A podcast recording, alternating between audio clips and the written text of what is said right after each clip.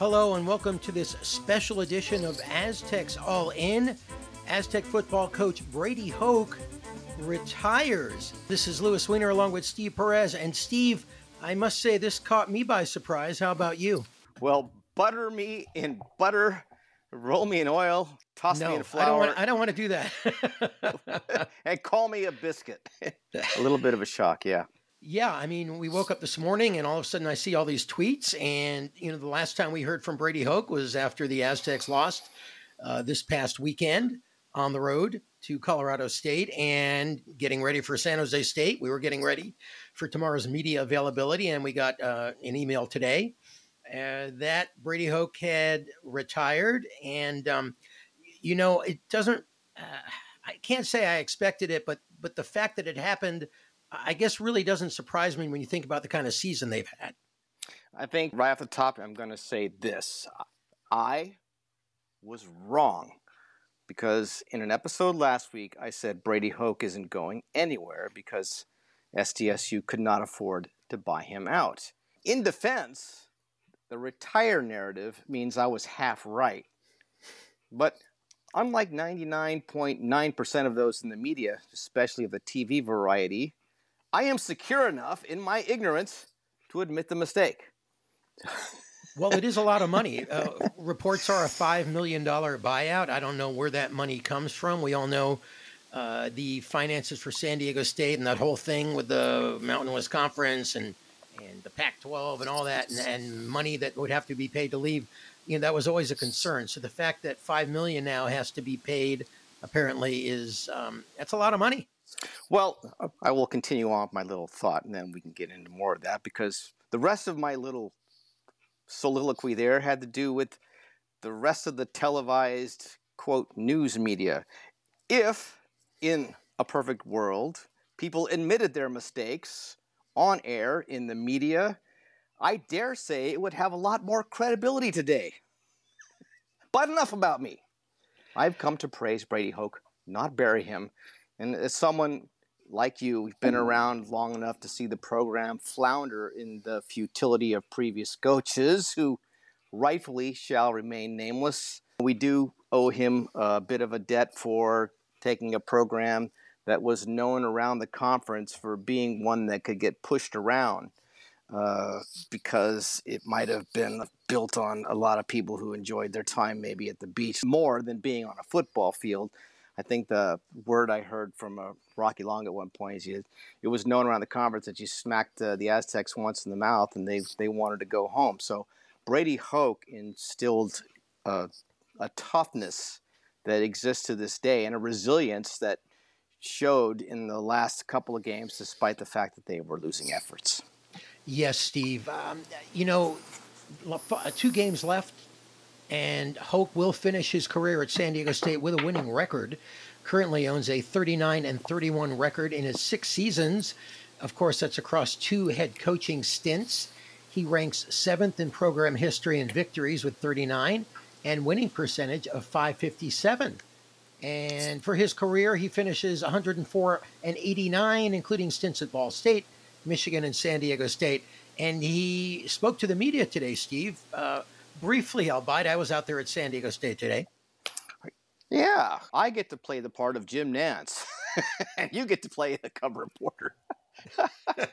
I'm well, enjoying that part immensely. But anyways, back to Hoke. You know, when he began his career at San Diego State, that program hadn't seen a winning season or a bowl appearance since 1998, and turned it around from going four and eight that first year to a, a team that was nine and four, and then beat Navy in the, Poinsettia Bowl. And I remember vividly our time in a gathering because it was a, a great period for you and I as season ticket holders in a room with a bunch of other people who were excited about the Aztecs appearing in a bowl game for the first time in a long time. And Brady Hoke was there. He impressed me at that time. He stood out. He had a pretty powerful presence about him, and it just seemed like the program was on its way up at that point. I agree. I still have my Poinsettia Bowl sweatshirt that I got, and I wear it proudly. Um, those are exciting times at San Diego State, just getting started after those terrible uh, Chuck Long years that we all uh, Yeah, want to were- forget. yeah. And there were also periods of just fair to Midland times where the program put a lot of points on the board, but also gave up a lot of points. And as far as one loss, it just wasn't a program that people were all that interested in following on a day to day basis. But I guess we should go to that Brady Hoke brief availability after practice today on the on the field. First of all, how about your impressions of before he started speaking? Did you have any observations before this all got underway? Not really. We were kind of brought there at the, you know, as soon as practice ended, we weren't allowed, and then we were uh, the media uh, all gathered on the uh, 20 yard line of the uh, practice field. He walked up. He seemed very relaxed and asked, "Okay, what do you got to say?" And he probably answered a you know half dozen questions, and it was over in about five minutes. And uh, uh, you know, he was very relaxed. He seemed very comfortable with his decision. And um, you know, uh, of course, our podcast listeners can uh, hear that for themselves. Right. So it's tough. Apparently, you know, time to move forward. That's pretty much what he said, and also had some thoughts about perhaps maybe didn't wanting not wanting to stay too long, and also about how the last couple of games the team means to play for the seniors. you love what you do. You know, I got the greatest uh, job that you could ever have, coaching young men and help develop them, their character, and the culture that we want to have. So that's that's the tough part. You know, you're competitive, so you love the game also. But you know, it, it's time. You know, I, I believe me. Uh, I've done, I think, 42 years, and so um, it's time to move forward. It was time. You know, and it, it you know uh, to to move forward. Um, you know, I think if I stayed doing it too long, I don't think I'd ever leave. So it, it was just the right time to do it. You know, we're playing for our seniors. Going to play hard for them. I think we have. You know, when you look at the last four games, uh, I think you know they've they've. I, I don't like give up when people say that, but I can tell you our guys have played their ass off, and they, uh, you know, they're playing for each other, and that's what they have to do.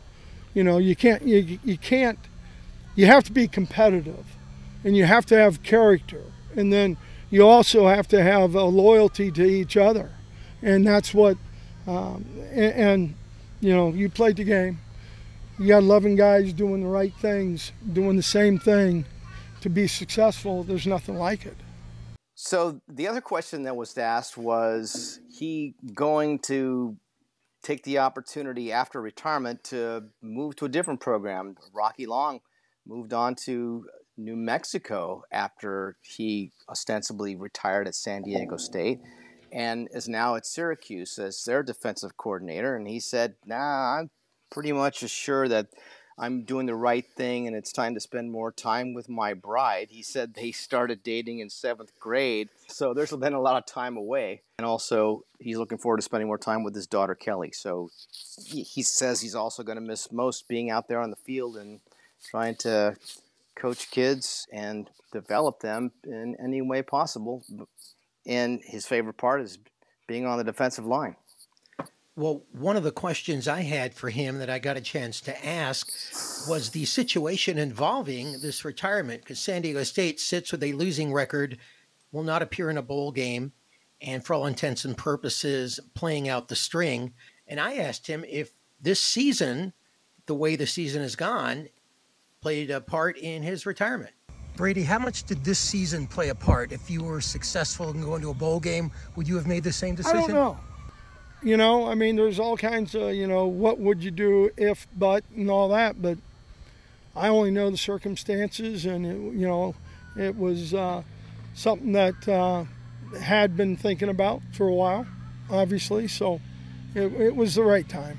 Steve, I sort of think if the Aztecs had gone to a bowl game, finished with a winning record, had a chance to win the Mountain West Conference, that we would not be talking about Brady Hoke's retirement today. No, and there are a couple of thoughts I have. The first one is I think it's very important for that retirement narrative to hold rather than the narrative or the uh, initial reporting that I also do not doubt from the Union Tribune's Kirk Kenney, who said that he told the people on his staff that he was being forced out. But that's a very important distinction because of this buyout clause in his contract. The retirement clause means that maybe Brady Hoke is being a bit of, a team player and will forego some of that. And hopefully that will give the program some funds to move forward and and seek a replacement because time is of the essence. There is that early December uh, committing, uh, December 20th to the 22nd for high school recruits. There's a transfer portal that's got to get investigated to see if they can get some players in. And there's all these coaches that he has on staff that may be looking for other jobs or maybe trying to catch on with whoever it is they hire because that is the, the next step in this whole process.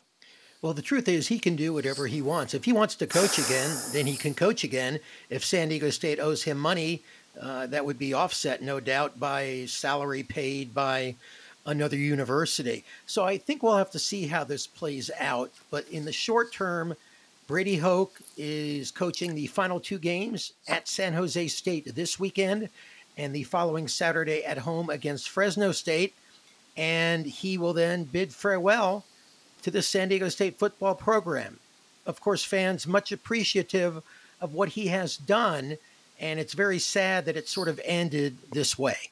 He did get some thanks from various players and those who follow the program on social media, people like Kirk Morrison, just a simple thank you from him on, on the X, formerly known as Twitter. And former sports writer for the Union Tribune, Mick McGrane, tweeted out For those cheering the Brady Hoke news, know this in 2010, he won more games at San Diego State than his predecessor, Chuck Long, did in three years. And prior to 2010, San Diego State hadn't won nine games since 1977 or been to a bowl game since 1998. So, again, the people who follow this program and know its history owe uh, Brady Hoke some thanks and a, a debt of gratitude. And yes, he did some great things for the program and you know, it'd be nice to see them go out and winning a couple of games on the way out.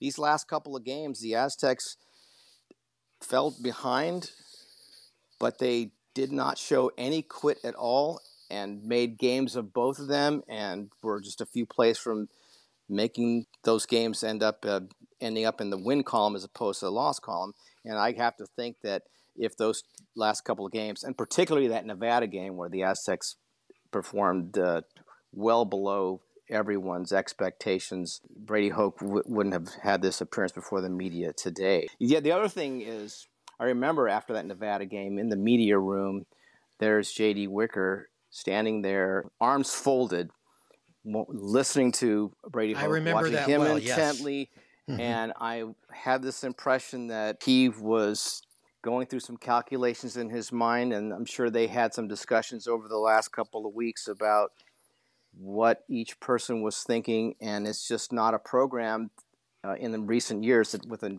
brand spanking new stadium and lofty expectations and aspirations for one day, even though it fell apart this year, moving up in stature, it's just not one that can tolerate this kind of a record. Yeah, and I think from a fan standpoint, they had to make a move as well. Season ticket renewals coming up in just a couple of months. There are a lot of San Diego State fans just fed up with how the season has gone and how the team has played since the new stadium opened. And I think, you know, the program maybe just needed a reset, at least from a fan standpoint. So now the fans can get excited again about what's to come instead of thinking, well, it's going to be the same old, same old again.